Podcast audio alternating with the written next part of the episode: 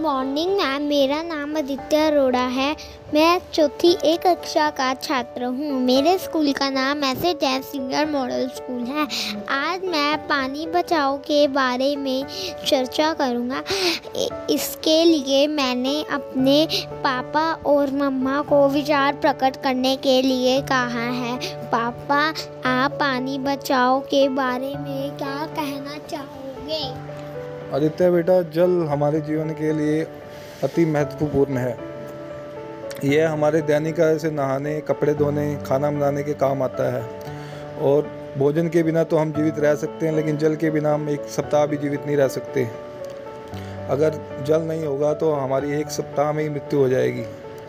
तो इसलिए जल को हमेशा हमेशा सदुपयोग करना चाहिए। इसका दुरुपयोग नहीं करना चाहिए। धन्यवाद। मम्मा आप पानी बचाओ के बारे में क्या कहना चाहोगे? मैं पानी बचाओ के बारे में सिर्फ़ यही कहना चाहूँगी कि पानी बहुत ही अमूल्य है। पानी के बिना हमारा जीवन व्यर्थ है। जैसे हमारे जीवन की हर एक सांस अमूल्य है वैसे जल भी हमारे लिए अमूल्य है। धन्यवाद।